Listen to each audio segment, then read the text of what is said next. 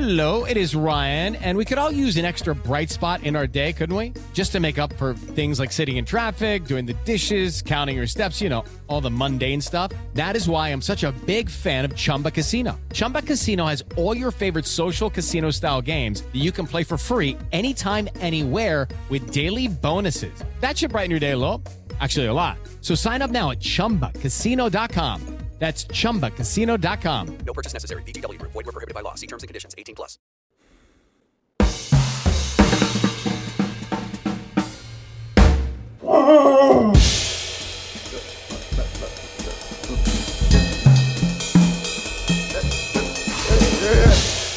Ladies and gentlemen, uh, Can I please have your attention? Can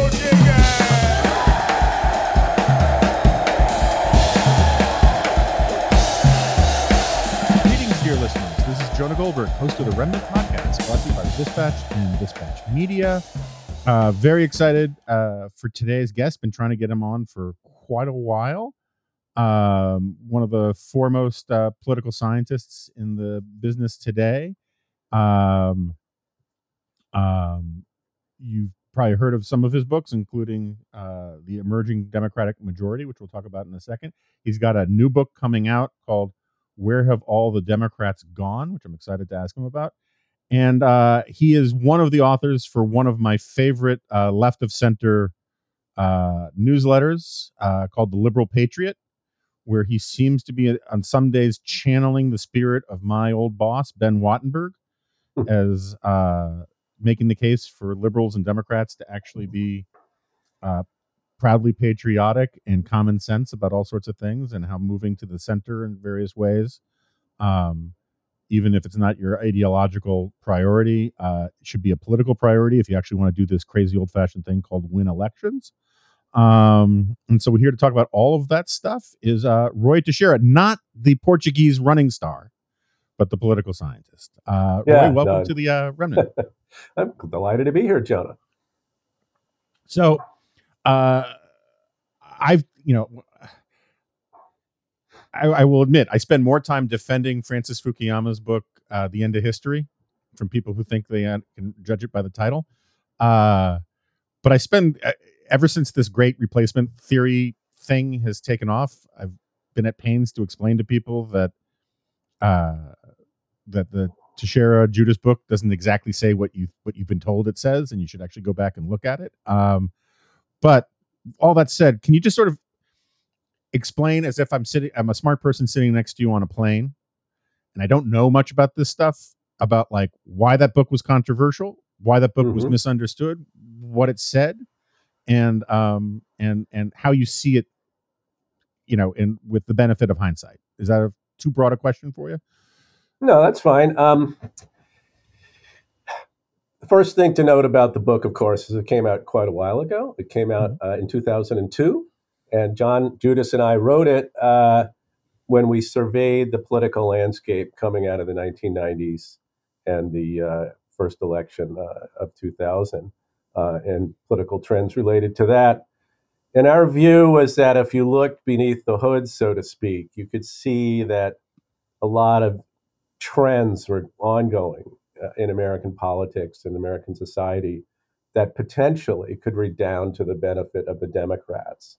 And certainly one trend that we did mention was the rise of the non white population, particularly Hispanics and Asians, mostly Hispanics.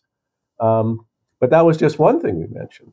We also mentioned the realignment of professionals toward the Democratic Party. We mentioned closely related to that the rise of cosmopolitan, more ideas driven metropolitan areas in the country that we called ideopolises, where the general culture and tenor of things was uh, very much uh, sort of in tune with where Democrats were coming from at the time, and that was going to be an advantage for them. We looked at the changes in the voting patterns and preferences of, of women, particularly uh, large groups of highly educated women, single women, uh, uh, working women, and so on. Um, and it seemed to us that if you looked at all these cultural, ideological, and economic changes that the country was going through, that it was much more in tune with where the Re- Democrats were coming from. and a sort of progressive centrism as we thought of it, uh, a basic uh, progressive outlook toward intolerant attitude toward cultural change, a willingness to use the government for the public good, um, but in a relatively moderate way uh, that was consistent with where a lot of uh, Democratic constituencies were coming from. And that this could become the new common sense of the country. And the Republicans at the time seemed less in tune with that. So our argument was these are ongoing trends. They're likely to continue into the future as far as we can see. And if the Democrats play their cards right, they could be in good shape. But, and this is a very important stipulation we made in the book and is widely ignored, we said demographic change does not happen overnight. Demographic change does not mean that constituencies that have been trending against you will disappear all at once. And then, in fact, there was no conceivable situation in the future in which the Democrats would not still need to maintain pretty strong support among white non college or working class voters. That doesn't mean a majority, but it means they can't get wiped out, uh, mm-hmm. particularly in certain states where white working class voters are so important. Um, and if that happened, then uh, you know, sort of all bets were off. That that was going to make it hard to have a dominant majority coalition. Uh, and of course, as we saw, despite the impressive success of the Obama years in terms of building a presidential coalition, at least, uh, it turned out to be that turned out to be exactly the problem. It wasn't actually enough for the Democrats to corner or do very well among their emerging constituencies if this massive group of white non-college voters, who let's remember are still you know, well, over 40% of, of voters in the country in, in, a presidential election and more in certain other elections and much more in, in key states like Pennsylvania, the so-called Rust Belt 3, Pennsylvania, Michigan, Wisconsin, and other states like that. So, uh, but they're everywhere. they're everywhere. Right. And you can't afford to get your clock clean among these voters. And if they start seeing the Democratic Party as being inimical to their uh, cultural outlook, their way of life, and their future, and they kind of start to think the Democratic Party uh, looks down on them and thinks they're a bunch of great unwashed reactionaries. That's not going to turn out well. And I think we're seeing a lot of that today in, in this country. Yeah. So, um, in terms of the Democratic Party's problems today, and and and feel free to like expand or or, or um, correct if, correct me if my characterization is wrong, but mm-hmm. um, from reading your newsletter pretty regularly, um, it seems to me that I, that you're whatever your ideological preferences may be, you're sort of on the same sort of team as David Shor in the sense that if you want to achieve any of your ideological preferences, you first have to win elections, and winning mm-hmm. elections means not talking down to voters, not being dis- dismissive of voters, and um, and actually meeting voters where they are, particularly on issues of totally legitimate concerns like crime and education and and and that kind of thing. And immigration, and, yeah. And immigration too, right? So mm-hmm. I guess the, the question I have is to listen to a lot of progressives these days, uh, sort of very online blue check mark type progressives. The reason why the Democrats have lost that white working class sort of FDR backbone of the FDR coalition, non-college whites, is because they either always were racist or they've become racist or they're or they were triggered into being racist by the influx of non-whites into the party or into the country through immigration. Mm-hmm. And mm-hmm. I think obviously there's you have to get pretty granular and specific about what you what evidence you're going to provide to back that up, but I don't think you can dismiss all of that out of hand on the mm-hmm. other hand, talk to most conservatives I know, and I know a lot more conservatives than I do progressives. The explanation would be more about what what I guess Thomas Piketty calls it the Braham Brah, Brahmanization. The Brahmin left, the, the Brahmanization of left. Yes, uh-huh. right. Where the only people who really support the Democratic Party are the hyper educated coastal elites, uh, that kind of thing. Um, and it's as you sort of mentioned, their contemptuous and disdainful attitude towards the great unwashed is, and their insistence on calling them racist, whether they are or not, is what what pushes them out. How do you assign the causality in something? I mean, I stipulated that it's sort of overdetermined and there are a lot of variables, but Mhm. like, what's the? st- How do you tell the story about why it is that so many white non-college educated voters have left so rapidly from the Democratic coalition? Right. Well, I think one thing that's important to stress in this debate about how racially motivated a lot of these political trends are is that we're a much less racist country today than we were like even 10 or 20 years ago, and certainly 50 years ago. I mean, you look at all the underlying survey data, uh, you look at the culture as a whole, I think it's hard to make the case that we're, we're a more racist country than we used to be. In fact, we're less racist country than we used to be. Uh, I just think that's a fact that a lot of progressives refuse to admit, but is actually kind of true. Um, you know, and therefore, what they rely upon to categorize people as racist is sort of they're revealing their underlying views by who they vote for, right? It's kind of like Mhm. a, a trap. Well, you voted for Trump, you must be a racist. You know, I mean, what could be? Could there be any other explanation? No. Um, you know, not to get too in the weeds, but there's this whole shtick in political science about so-called racial resentment, uh, which basically has to do with a battery of questions that, in some ways, tap people's sense about what a fair and just world is. Like, you know, Irish and Italians work their way up without special favors. Blacks should do the same. You know, these kinds of Mhm. things are, are taken to be an indicator of racism, maybe just be an indicator of a conservative philosophy about how people should get ahead of the world. So uh, the sort of transformation of those kind of conservative views into an indicator of racism has been a, a real trend in political science and a real trend. Mhm. You know, if there's empirical backup for the idea people are motivated by racism, it frequently comes down to that kind of thing. Um, another thing that I think is key here is to understand how the progressives, the set, most people on the left, process the election of Trump. They could not get their minds around the idea that there might be some reason why people would vote for Donald Trump that was not racist or xenophobic. They didn't or couldn't see the extent to which Trump, by his denunciation of elites, was actually and talking about basically the people in flyover country who are getting their, you know, getting reamed out by the by the elites, that they were tapping into something. He was tapping into something real. A lot of these voters are in communities that have been left behind. They are feeling like their their culture and country is leaving them behind. They are feeling like they don't have a place anymore. They are worried about the future prospects of their communities, their children, and so on. I mean, one thing I always find ironic about this, Jonah, I've written about this in one of my pieces, is that people on the left for 40 years have been denouncing neoliberal capitalism as a monstrous system that impover sort of ruins everybody's lives, especially those in the working class. Right? I mean, it's the nature of this economic model is to is to you know interfere with people's ability to lead a decent life. Well, if that's true, you know, is it at least possible? Some of these people could be reacting against that. I mean, shouldn't we at least consider that possibility?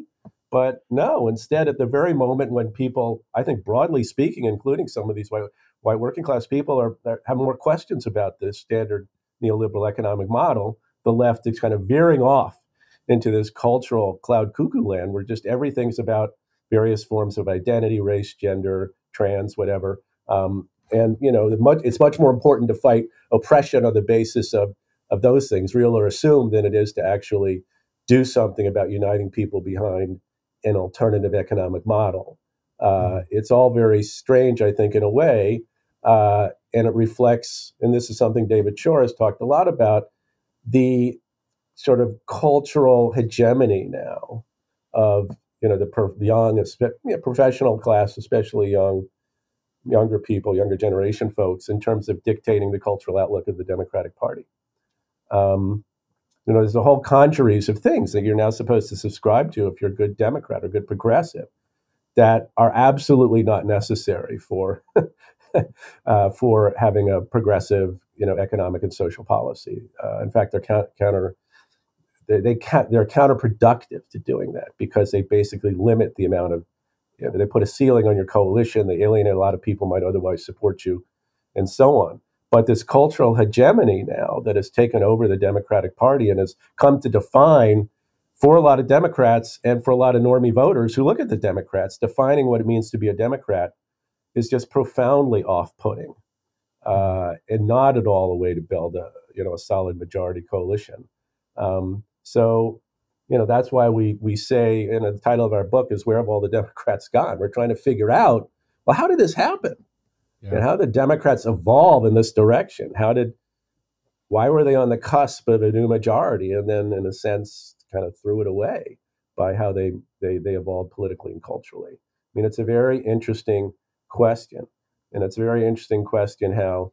I mean, we know a lot of the energy comes from below on some of this, from you know professionals, class people in the younger generation. But why did all these other people who are older and presumably a little wiser acquiesce? I mean, you look at the foundations, you look at the nonprofits, you look at the people staffing the infrastructure of the Democratic Party, look at academia. I mean, it's everywhere, right? I mean, it's like this this consensual view on the things that right-thinking people must believe if they are progressive. And conversely, the people who don't subscribe to those things, you know, aren't just mistaken. They are sort of bad people. Mhm. So there you have it. Yeah, and there's also a um there's a there's sort of a, a China syndrome kind of like logic to it because there's no limiting principle to it. So uh not to get in the weeds, but you know, there was this controversy at the Washington Post because Dave Weigel, who's by no means a right winger, uh retweeted a joke that was in the port in poor taste according to some people, and then immediately deleted it before but not before some a colleague could screen capture it and tweeted it out and so, talked about the bigotry and cruelty of this or whatever. Long story short, uh, Weigel is now uh, on. Uh, he's suspended for a month without pay. Right. Um, Right. and the only reason I bring it up is that there is this. Uh, My friend Charlie Cooke from National Review makes this point. Um, there's this very strange phenomenon where the institutions in American life that should be the most passionately liberal in the Mhm. proper sense of the word um, tend to operate internally in the most illiberal fashion. So universities, which should be the have the most expansive, generous, open to new ideas and free debate kind of attitude, are shockingly illiberal in the, you know, maybe not in sort of quiet cubbies away from the crowd, but in their public facing atmosphere, they're very illiberal. And same thing with the major newspapers are very illiberal, where um, and I, I personally think it has to do with the fact, no offense to your generation, I'm Gen X, I assume you're a baby boomer, Right. uh, that first of all, baby boomers have been around too long in terms of holding power. But second, the cult of generational identity politics and the cult of youth that the baby boomers have brought into all these institutions makes them uniquely terrified of young Huh. people. And they Hmm. cave to them over and over again at these various institutions because they actually believe you don't understand because you're over 30 kind of arguments have merit. And um, I'm not saying it explains everything, but it, I, I know so many people who are stuck at institutions around Washington and in, New York where basically it's the the young people have terrify management. And they go out and management just bends over backwards to sort of appease the the mob which mounts in like slack channels in in revolutionary era France like there were saloons before Mhm. they can spill out. And I, I think it's part of it- there's something in elite theory and the fear of young people that gets to some of this stuff but I don't have a you know I just have uh, pieces of a theory about it. I mean, I, I but um, so the question I guess I have is how does Mhm. how does the Democratic Party get out of that? Right? I mean, I'm a conservative. I would like the Republican Party to be sane. I have to wait a little while for that. I think at best.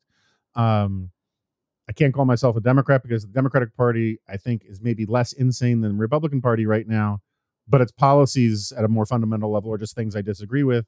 So that's why my podcast is called The Remnant. Um, but uh, Uh-huh. I would like both parties to have healthy, you know, both parties to be healthy and think about winning the center is the way to get to politics. How do you fix that, at least on the Democratic side? Right. Well, uh, as I'm fond of saying, less crazy doesn't beat crazy. Not crazy beats crazy. And the Mhm. party that first figures that out will probably be in pretty good shape. Um, how the Democrats get out of this is not clear at this point. You know, never make predictions, especially about the future. But I think there has to be an exogenous shock to the system Mhm. to get people to start reconsidering the way things are going, reconsidering political strategy, reconsidering attitudes toward cultural issues, reconsidering the overall political approach that is implicit and explicit in how the Democrats currently do things. Now, I think 2022, the elections could well be such a shock that would at least start the Democrats potentially down that path because they are going to get crushed. Mhm. I mean, I, I don't see any way out of it. I see no good indicators for the Democrats at this point, uh, from obvious things like the economy and, and inflation and how people are viewing that to these various issues around crime and immigration and schools and so on, which I think are fundamentally, you know, poor ground for the Democrats, if not catastrophic. I mean, look what happened to Chesa Boudin in San Francisco yesterday. Um, there's a lot of reasons to think they'll do terribly and very few reasons to think they'll do well. So they'll probably get lose a bunch of seats in the House. I think they'll probably lose the Senate um, and maybe badly. Uh, they'll governor. I mean, it's just going to be a really bad election. So when those things happen, parties start to think about maybe it's at least possible we need to do things differently, especially when they're staring down the barrel of 2024, where their presumed candidate is not the strong, you know, his, his approval ratings are as bad as Trump's, and he's a really Mhm. old guy, and they don't have anyone in the wings who, uh, you know, the one who's logical person to to be the candidate would be Kamala Harris, who's universally and I think rightfully viewed as a quite would be quite a weak general election candidate. So they could they could lose the presidency too in 2024. That's going to be pretty obvious, right? I mean, it's obvious now, but I mean, I think it'd be mm-hmm. really obvious after they do very poorly in 2022. So when that happens, parties do start to rethink their strategies. Now, the left, people who define themselves on the left of the Democratic Party, I think would be very reluctant to change course. They will interpret their lack of success, the Democrats' lack of success in 2022, as we didn't, you know, we didn't turn out our people. There's always the turnout excuse, right? If we Mhm. and if we'd done more progressive things more aggressively, we would have turned out the people and we would have done really well. And and look what happens. Either you know some combination of that and what could we do about inflation. So at least on certain parts of the party, there will be a reluctance to rethink things. And if you look at what the um, caucus in the House will look like, it'll probably be more liberal, not less liberal, because the people who get knocked off will be people who are more closer to the center, right? So, so that could present difficulties. On the other hand, if you look at the overall debate that will take place among strategists, among observers, among analysts, among normal people, I think that there will be a push to move away from things that have been obvious losers for the Democrats. And they have to think differently about how you build a coalition. And to get at the stuff you were mentioning about the Post uh, and the various institutions where wokeness, if we may call it that, seems to be so strong, is that it's always an you know interesting question. How much of this is actual preferences and how much of this is preference falsification? I think a lot of it's preference falsification, where people feel not just the people who run the institutions, but uh, a lot of the rank and file in those institutions feel they have to pay obeisance to these kinds of sort of wacky ideas because otherwise they'll get the shit kicked out of them on Twitter or Mhm. Slack or whatever, um, and they don't want their coworkers to you know go after them. So, but sometimes as uh, there can be a cut point reached where people more people start speaking out and the zeitgeist is more in favor of what the people speaking out are saying and you sort of have people starting to move away you know pretty fast away from their falsified preferences and you have sort of a preference cascade where the more people who come out and say this is bullshit Mhm. encourages other people to say this is bullshit and more and more people say well you know fuck if we're going to win in 2024 and we're going to have a you know chance to have a, a decent society we can't just be at each other's throats all the time. We can't be having all these litmus tests for what it means to be a progressive. I can't keep on saying i can't keep on saying all this stuff that i actually don't think is true because this is baloney you know? So i think you have to reach that point where you have the preference cascade and a you know, sort of a, a sort of feeling in the ether that things have to be rethought, and you have a lot of prominent voices saying that. Uh, you know, ideally would have Joe Biden saying something, right? But I mean, I don't. That would be obvious. Could obviously be interpreted in that way, uh, or other big party leaders or other big cultural figures who are, you know, per- were perceived at least to be on the other side. That I think can start to move the plates, tectonic plates here. Um, but will Biden do that? I got my doubts. I think he's a creature of the party. He's not uh, inclined to rock any boats. I think the way he's conducted himself since he got into office, and indeed since he got the nomination, has showed he's basically not interested in drawing any lines uh, in the general Democratic Party universe between those who are, you know, who get it and those who don't, in terms of the need for political sanity and coalition building. So that's kind of a long-winded way of saying that's how I think it might go down. It's not saying I don't think it's how it's going to go down. I just think, you know, a shock to the system creates the possibility that this could happen. Yeah. Um I mean th- this is I mean this is a recurring theme around here about how I think it's too late in some respects now, but the first year of Biden's presidency, it felt like every week there was just a wonderful opportunity for a good cynical Sister Souljah moment to signal to the voters that Biden Mhm. was more of a centrist than he was beholden to the, the sort of progressive base, and he let them all go. And um, it's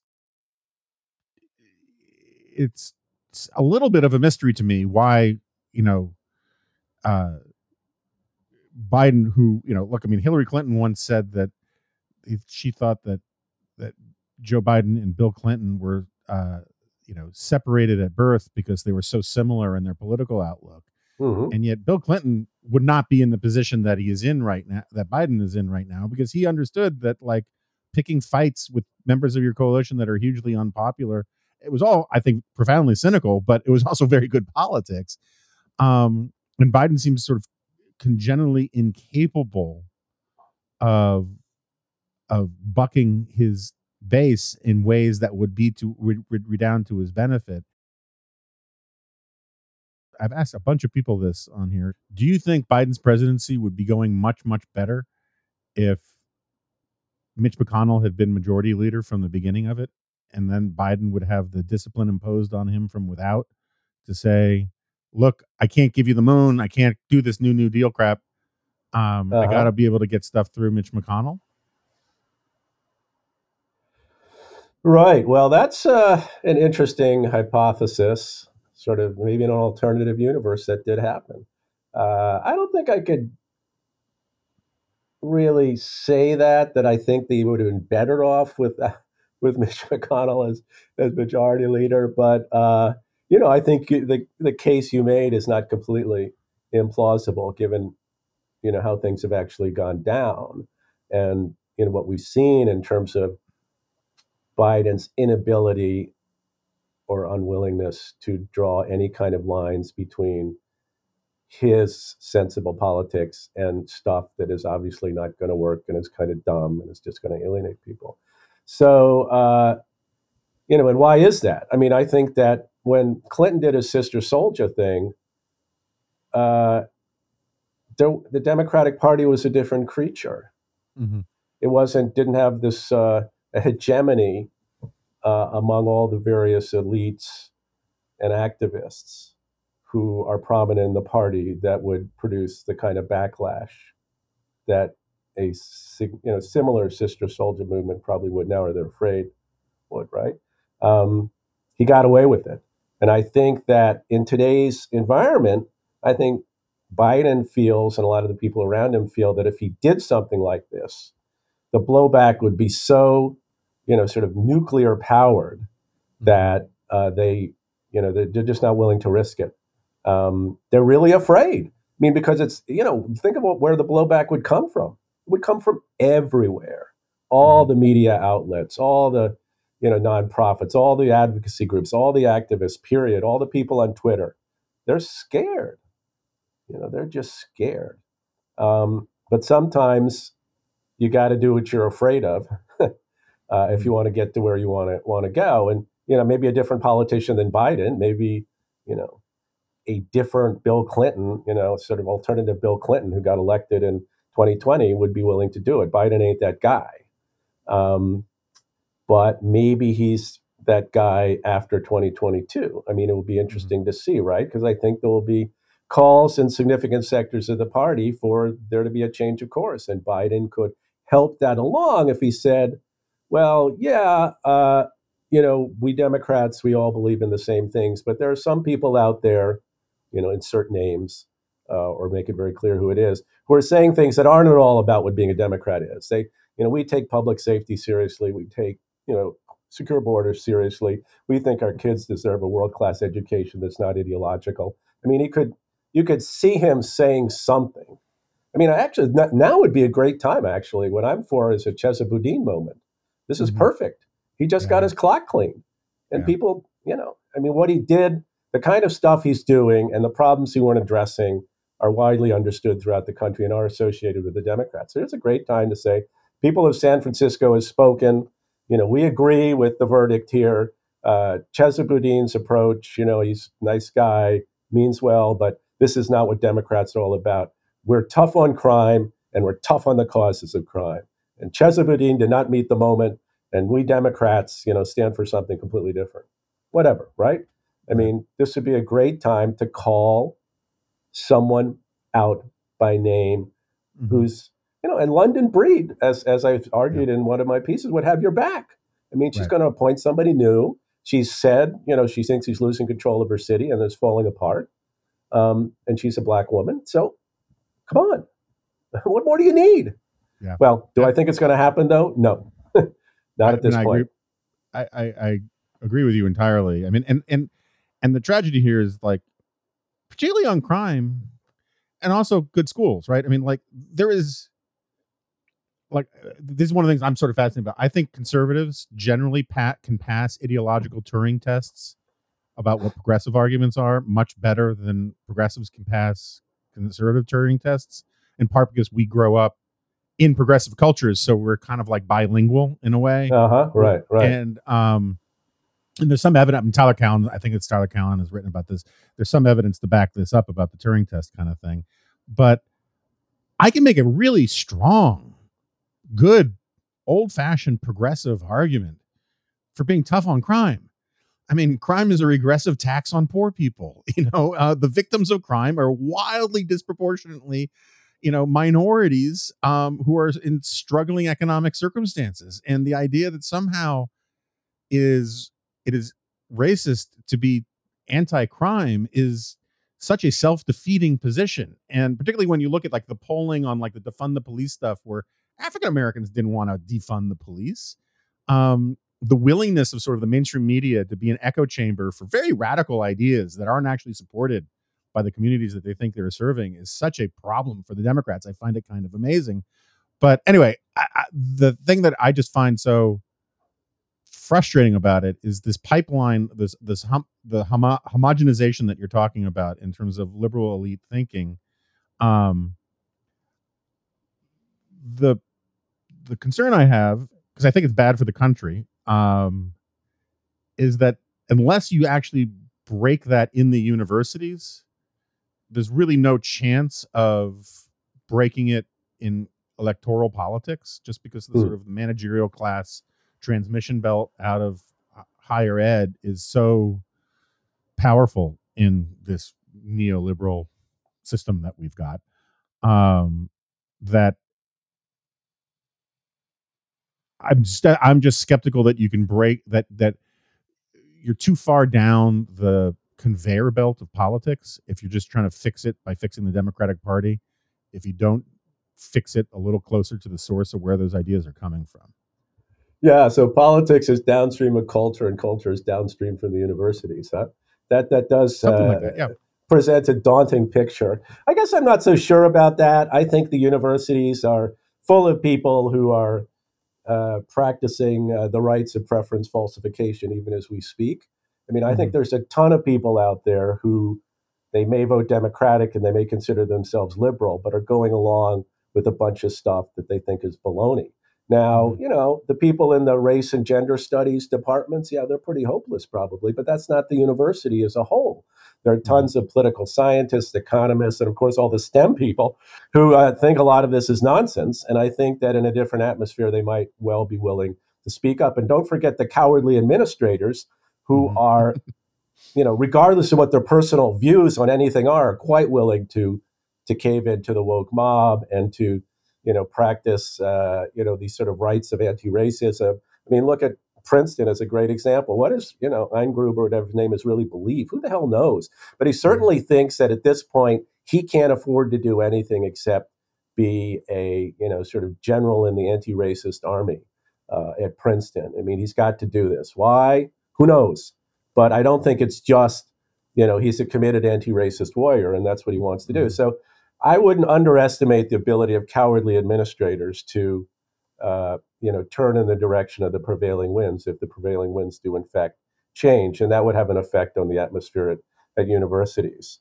Um, and you know, universities are the universities. Yeah, they're a transmission belt, but most of the people who are making the decisions and affecting things right now and are running institutions are obviously, you know, by definition, not in the universities.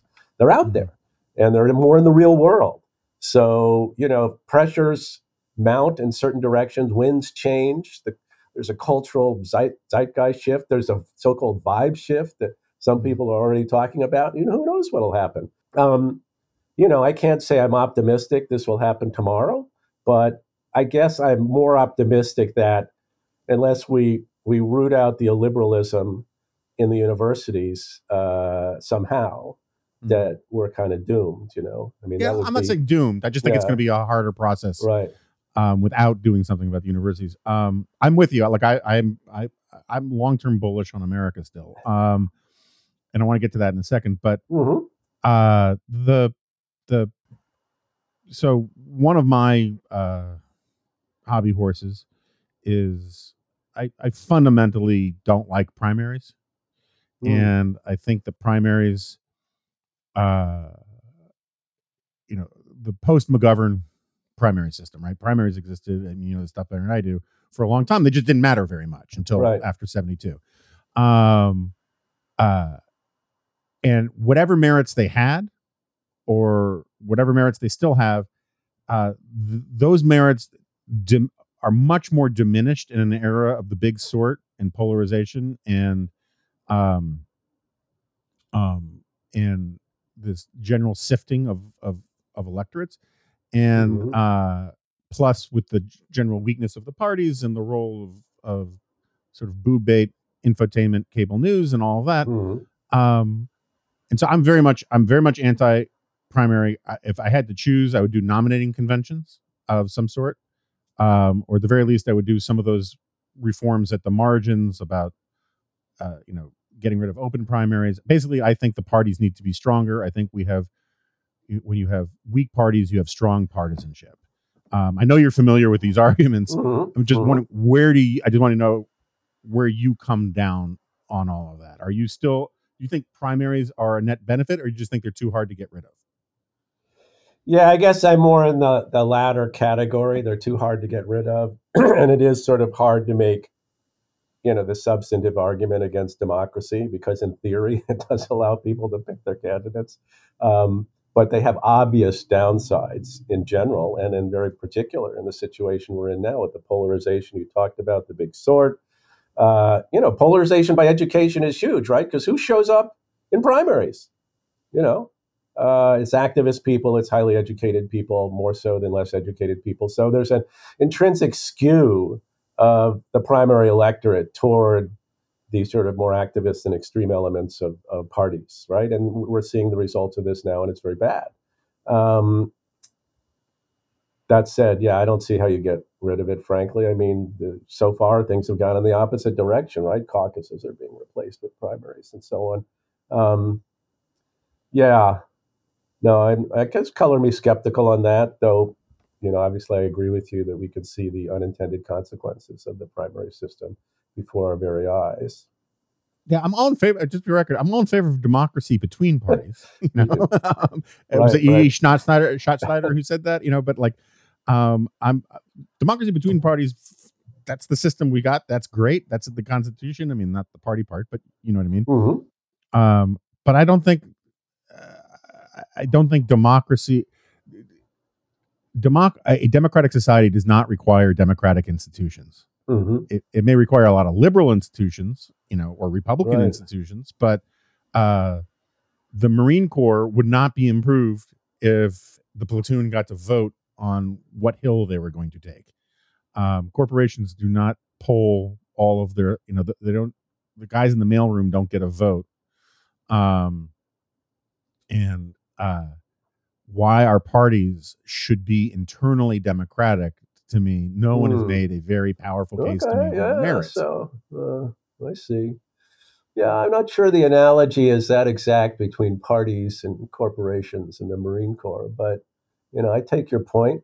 Um, Pick your institution, the Catholic Church. You know, I mean, like right. there there are very few strong, strong and healthy institutions. Period. But there are very few that are internally democratic. I mean, I just universities aren't internally democratic. No, no serious institution that we take seriously that I can think of mhm. is an internally democratic institution, and yet we somehow think because parties are in the business of democracy that they should be internally democratic. And I get Mhm. that. That's where we are. I think it was a mistake to go that way. I mean, I'm not saying that the smoke filled rooms were perfect, but I, I don't think our politics has gotten healthier or better, or that the parties have become better parties because of primaries. I, I think all the evidence, almost all the evidence, People points are- the other way. yeah. So that's just where I come down on. Yeah, well, uh, color me uh, curious and sympathetic. Fair enough. Point of view. That- that- that's all I can ask. A, if you come up with like a feasible way where we can uh, get people to take seriously an alternative, uh, you know, by all means, I, I would I would check it out. Uh, I mean, Youngkin, Youngkin, you know, I mean, I'm sure you have disagreement you know, disagreements with Youngkin, but he was a net improvement over a lot of the sort of yachts that were winning primaries in the Republican Party circa what Mhm. 2019 uh, or 2021. Um, and he was picked by a nominating convention. Right, And uh, right. you know, nominating conventions are internally democratic. It's just that the, question of who gets to vote is much narrower um, and you have to have some skin in the game and you have to have some institutional long-term investment in the health and integrity of your institution to be able to have a vote in those kinds of proceedings when the U when the when the liberals in the UK opened up their primary system their nomination system to the masses in effect uh, that's how they got Corbyn you know um, and parties are supposed to filter I'm, I'm very much an Elaine Kamarck type on this I just take her argument much further than she would all right, but let's let's let's move on to something a little cheerier. Um, okay. you're sort of you used to write about this quite a bit. Um, you know, you're you're bullish on America, right? I mean, you you think that there's an argument to be made that we're just too pessimistic. Um, Yes. Um, why don't you make that case? Why are we? Uh, what are we? Why are we wrongly too pessimistic, and what do you think drives it? Well, yeah, I mean, I wrote a book called The Optimistic Leftist uh, that was widely ignored, uh, partly because it came out in the aftermath of Trump's victory, and partly because, you know, optimism is really antithetical to the left's DNA these days. Uh, the left and a lot of people in the country prefer to dwell on all the things that are terrible about America, all the things that are going wrong. You know, climate change is going to kill us all. Uh, you know the you know people are at, at each other's throats. You know living standards are stagnating or going down. Uh, you know there's all these people out there who are racists and running around the country.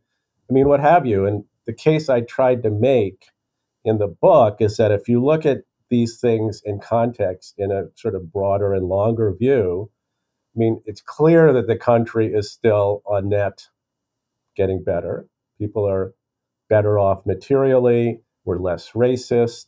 You know, climate change is not, in fact, going to kill us all. We made a lot of progress along those lines. Um, so, this tendency to interpret slow progress as no progress or anti progress, I think, is very much a problem in a lot of areas of the country, and particularly on the left.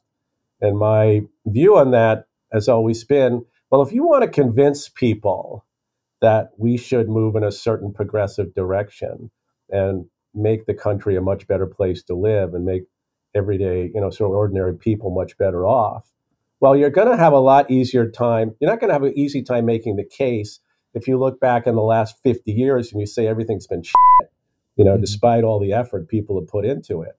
Uh, then, in fact, the people who control the country and the economy are so all powerful and so evil that we can't even accomplish anything. You're not going to accomplish anything on climate if you're arguing that we're just, you know, a hair's breadth away from catastrophe and nothing we've done in the last 40 years has had the slightest effect.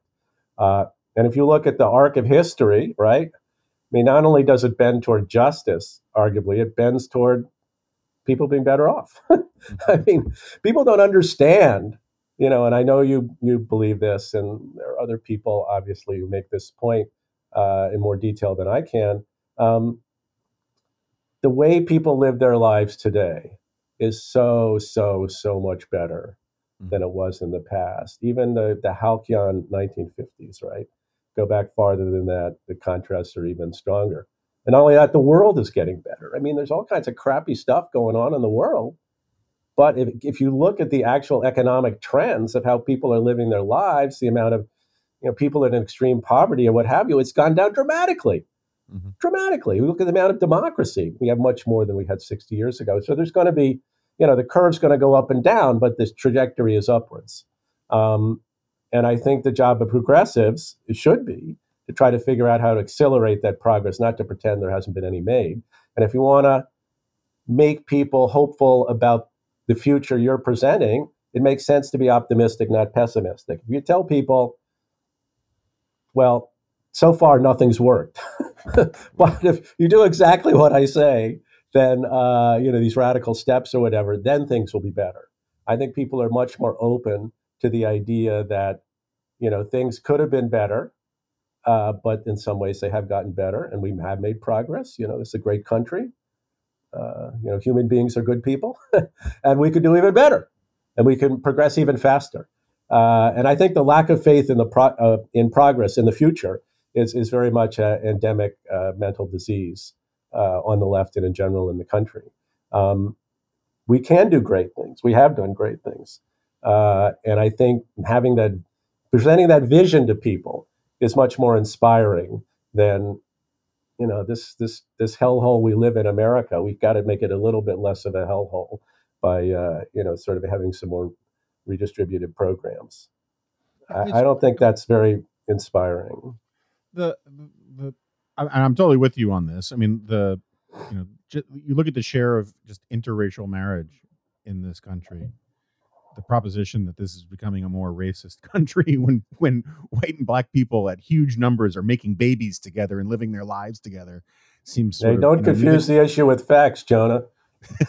And then you just look at the you know the survey research stuff on this is just yeah. so compelling. You know 50 years ago the number of people who would move out of a neighborhood number of white people move out of a neighborhood if a black person moved next door was through the roof. And now it's something like it's a rounding error of zero the number of people who say they would move out. Now, you know, there may be some social desirability bias in that, but even the social desirability is a, is a sign of progress, right? It's no longer acceptable to say racist things, um, which is a sign of progress. And yet, you know, like Eddie Glaude Jr., who I think is a good guy and he's smart and he's at Princeton, but he has this line, you know, he has this line in his book where he says, you know, what is one i'm grossly paraphrasing but the gist is what does one do when when you realize that we've made no racial progress in this country? And that is a very conventional point of view um, that things aren't getting better haven't gotten better. It's very ta-nehisi coates kind of point. Mm-hmm. and um, what is your theory about the prevalent is, is it that people need in a in a as as Max Weber might put it, in a, in a time of disenchantment, people need some sort of creed to believe in, and this creed of sort of racism is the cane that gives them some meaning. Is it? Is it a? Is is there a, a sort of more Marxian kind of? It's it's it's what the market demands of people. I mean, what what is it that makes this so durable as a, as a thing? And and stipulated, there's still racism, and racism is deplorable, and all that, but why why refuse to countenance the fact that there's been real progress made? Yeah. Wasn't it? I think it might have been Richard Delgado, one of the big CRT guys, who him, actually made the statement that, you know, I have a quantum theory of racism. You know, it's sort of, it all gets preserved, you know, it just pops up in different forms. The quantity of racism never changes. Right. Or Which is law nuts. of racist thermodynamics or something. Whatever it was, it was sort of some ridiculous scientific gloss on an absolutely preposterous idea. Um, so why, yeah, why is this happening? Why are people buying into it?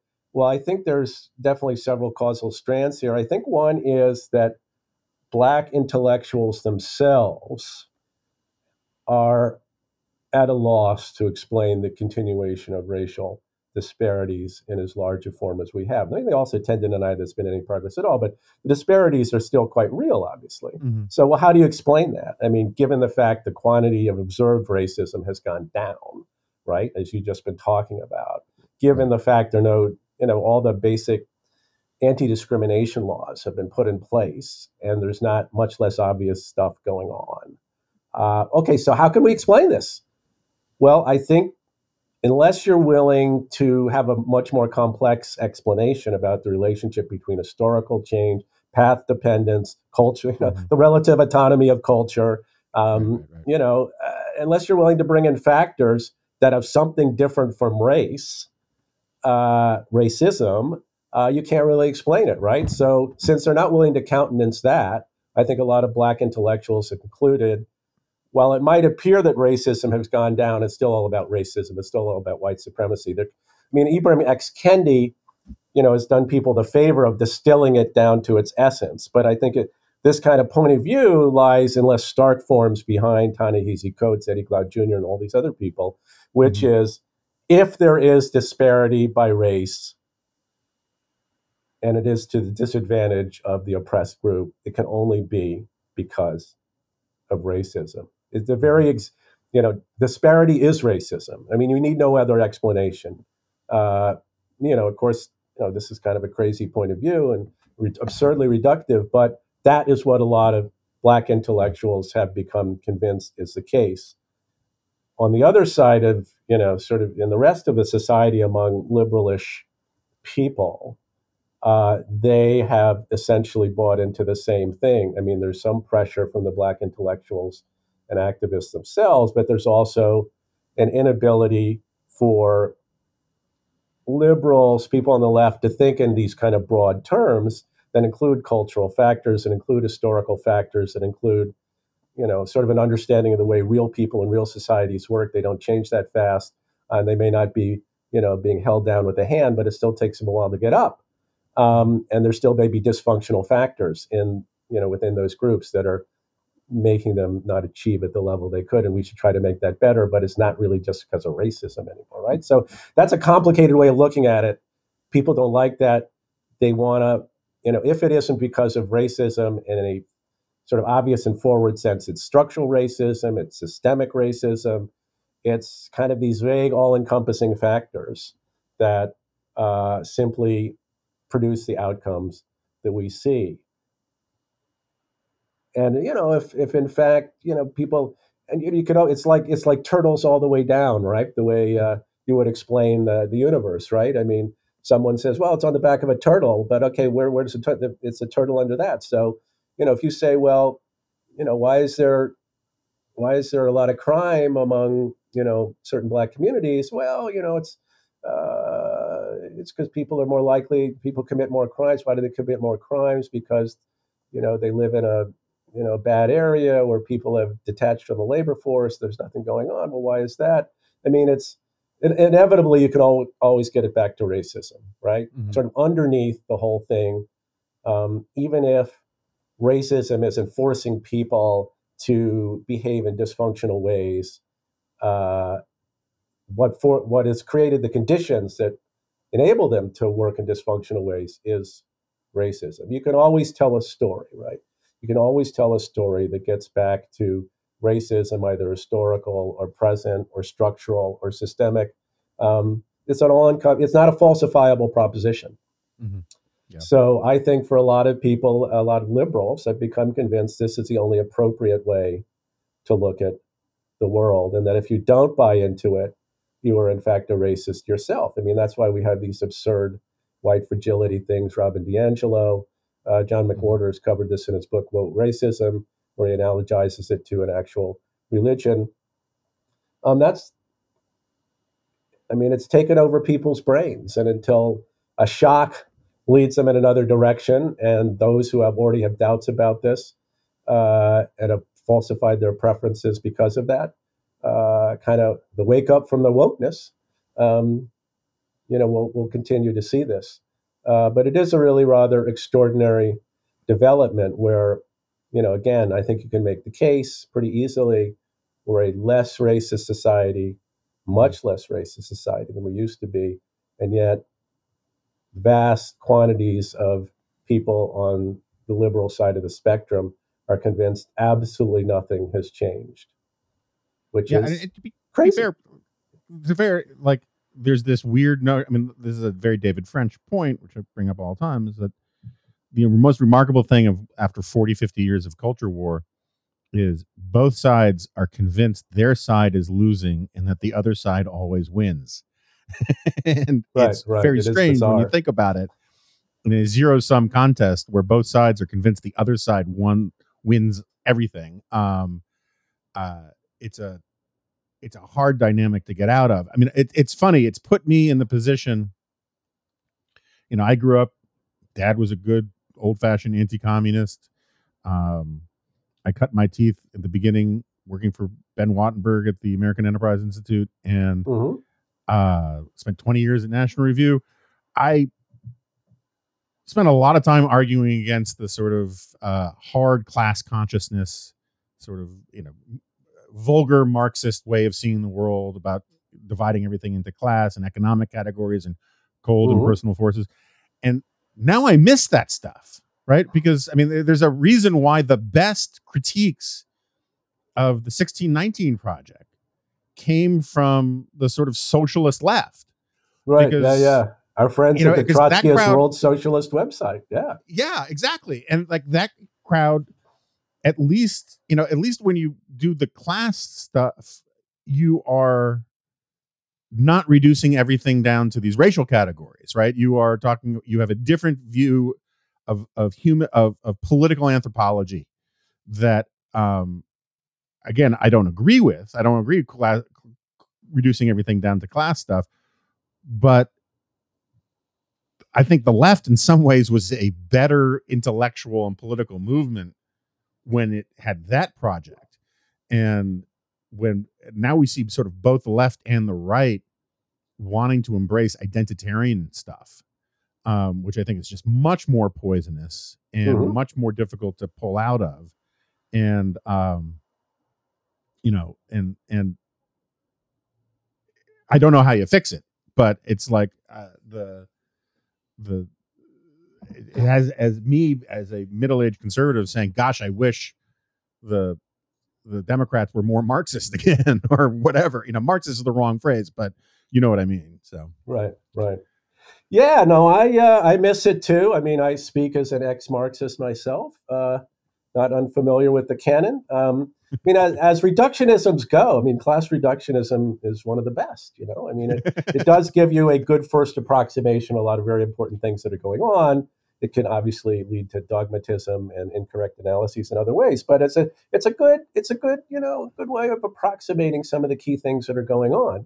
Uh, and the fact that at this point, people who are actual Marxists in the old sense get denounced by people on the left is really quite extraordinary. Adolf Reed Yeah. Jr., who's a black Marxist, uh, excellent uh, analyst and thinker, who's basically class oriented. I mean, he gets, you know, deplatformed by people in the friggin' Democratic Socialists of America. What's that about? So, yeah, I mean, trying to look at American society in a way that sort of raises up the salience of class and inequality in that sense is now inimical to a lot of people on the left, which is absolutely crazy. And you get this weird thing where people seem to believe that some, you know, black professional who makes $150,000 a year is more oppressed than some poor white working class person in some blasted out city in Ohio who is, you know, like on drugs or something, right? And you know, lost their job like ten years ago, and the factory moved out of town. I mean,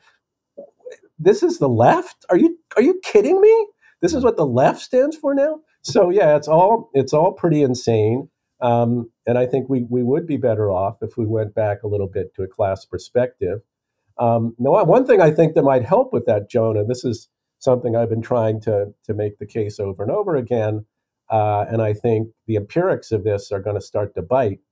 Is one thing that made class analysis fall out of favor is uh, people became convinced, as we've discussed earlier in this podcast, that the white working class is better looked at as a bunch of racists than as part of the working class. And they're hopeless. Mm-hmm. We shouldn't really worry too much about trying to reach them. They are just troglodytes. Um, they stand for everything that's bad about America. That was easy to do when it was just the white working class that was starting to drift away from the Democrats. Mm-hmm. But I mm-hmm. think what we're seeing now is that elements of the non white working class, particularly Hispanic working class, are starting to bail out. Uh, and the Asian working class, for sure, I think we see mm-hmm. signs of that as well.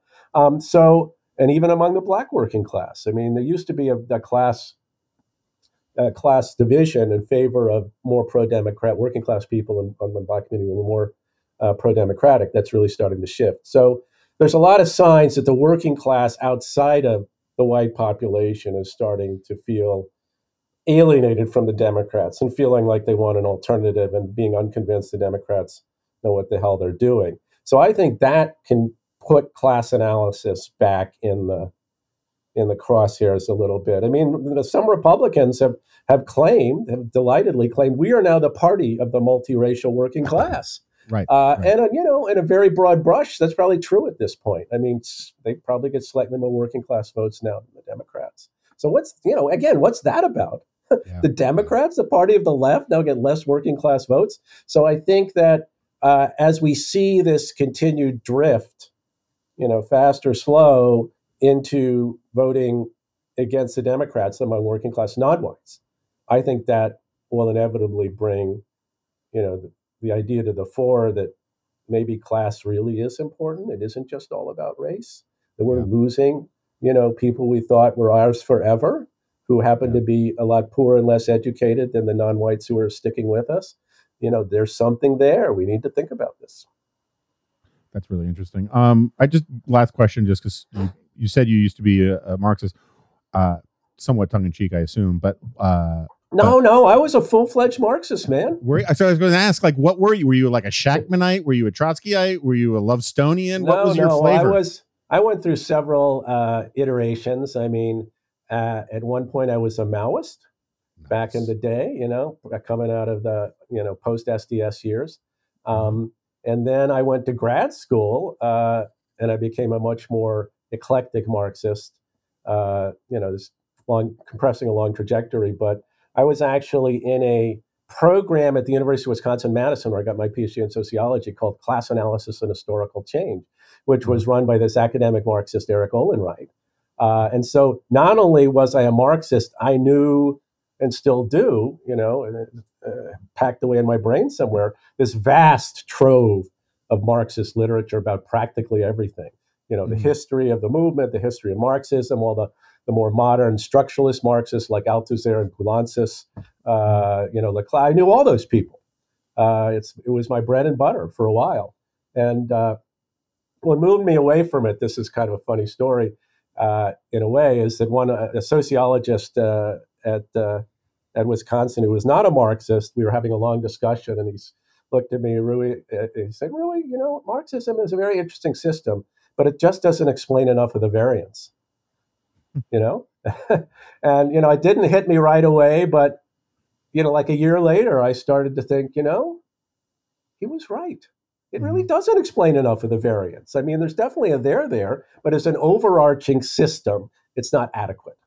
It's not mm-hmm. adequate. Reality and history is more complicated. So, uh, but yeah, I mean, for for a while, I was I was a you know, true believer in one one sense or another.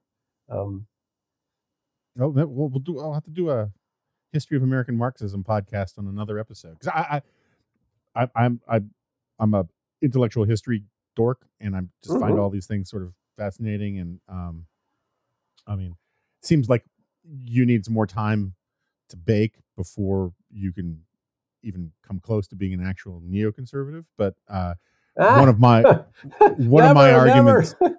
well, look, I mean, hold on. Just in fairness, I like I, I'm not talking about the way neoconservatives use today, but like uh-huh. um uh part of my gripe is that the way people talking about first of all people call neoconservatism basically a foreign policy position which Mhm. uh, I, I, we're not going to get in the weeds on it but it's understandable but wrong is a matter of history um the original neocons were around the public interest and all that started as former leftists or on enduring leftists who were Mhm. critics of the excesses of the new deal I mean, or of the of the Great Society, and Right, right. um, Yeah.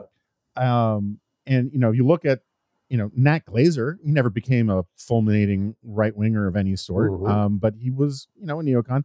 I understand that you know um, you know there were some of those guys around the PI that went very far right, and there were some of those guys who um, you know um, who never gave up their sort of democratic liberal credentials at all, but Mhm. um the mug by reality thing i think is real for a whole interesting bunch of of left of center thinkers and uh um and i used to because i was that kind of geek i used to like do the begats of how where they came from you know and, and Uh-huh. Right. which right. which flavor of Marxist or you know Trotskyite versus Stalinist, alcove one, alcove two kind of thing, and um, you're still mm, too far outside the, the the family tree, but um, you know maybe the branches will grow out and capture you at some point. Yeah, we'll see. I mean, I'm I'm just a good social democrat, Jonah, Fair enough. in That's the, fine. the classic old fashioned sense. we we need more of them, and uh, um, uh, and frankly, I'm so desperate and thirsty at this point for Democrats just to care about meeting their voters where they are rather than trying to make their voters into who they should they think they should be. Um you know i mean if, if joe biden simply had foremost in his mind the voters who won the primaries for him i think he'd be better off and so would the country. Um Amen. but that's a conversation for another time so uh Shiro, thank you so much for doing this i really appreciate it um the the the substack that you contribute to is the liberal patriot the book that will be coming out at some point in the nearest 2023. future yeah. is where have all the democrats gone and uh thank you for doing this Hey, it was a gas. okay so uh Ruy has left the studio and um i thought that was a lot of fun i you know as you know i like this kind of thing and um um uh and i've been wanting to get Ruy on here for a, a long time and i'm very curious to see what people thought of the conversation. Uh although i understand if some of you will take some time getting to it because of uh the intense time commitment that the mike gallagher half-baked ideas episode um required. And uh, we are going to try the schedule this week is is fakakta um, but we are we are going to try very hard to honor our commitment to do the drive time episode this friday. Um, and if we can't we'll figure out how to do it next week or something. But um uh, thanks for listening. Uh, become a member if you can. That would be wonderful.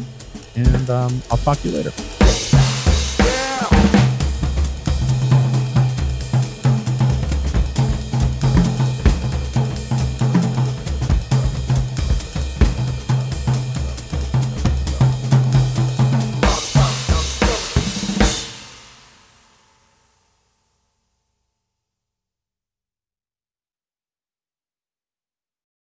Lucky Land slots, you can get lucky just about anywhere. This is your captain speaking. Uh, we've got clear runway and the weather's fine, but we're just going to circle up here a while and uh, get lucky. No, no, nothing like that. It's just these cash prizes add up quick. So I suggest you sit back, keep your tray table upright, and start getting lucky. Play for free at LuckyLandSlots.com. Are you feeling lucky? No purchase necessary. Void where prohibited by law. 18 plus terms and conditions apply. See website for details.